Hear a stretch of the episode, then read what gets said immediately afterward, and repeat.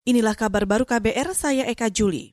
Saudara penambahan kasus COVID-19 memecahkan rekor tertinggi pada Kamis kemarin, yakni lebih dari 8.300 kasus.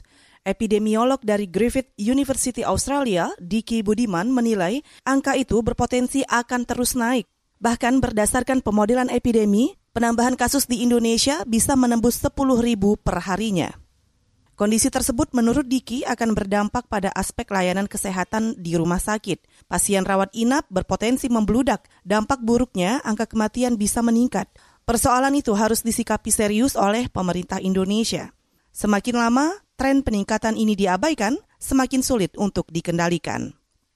Saudara Mabes Polri merespon laporan Amnesty Internasional Indonesia soal puluhan bukti kekerasan polisi selama demo tolak Omnibus Law. Amnesty dalam laporannya menyebut ada 43 insiden kekerasan oleh polisi, seperti pemukulan pakai tongkat, penyiksaan, hingga penggunaan gas air mata yang tidak tepat. Juru bicara Mabes Polri, Awi Setiono, mengatakan tidak ada laporan mengenai praktik kekerasan-kekerasan yang dimaksud tersebut.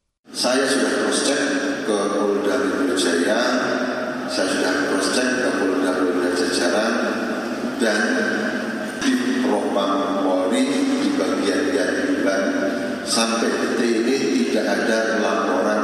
kekerasan yang dilakukan oleh Polri.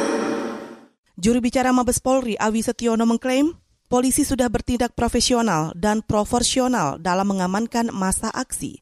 Kata dia, polisi berpedoman pada peraturan Kapolri mengenai pengendalian massa dan penggunaan kekuatan serta prosedur tetap atau protap tentang penanggulangan anarki. Menyikapi bukti kekerasan yang dirilis Amnesty, Awi berdalih polisi sudah bertindak sesuai tahapan protap yang ada.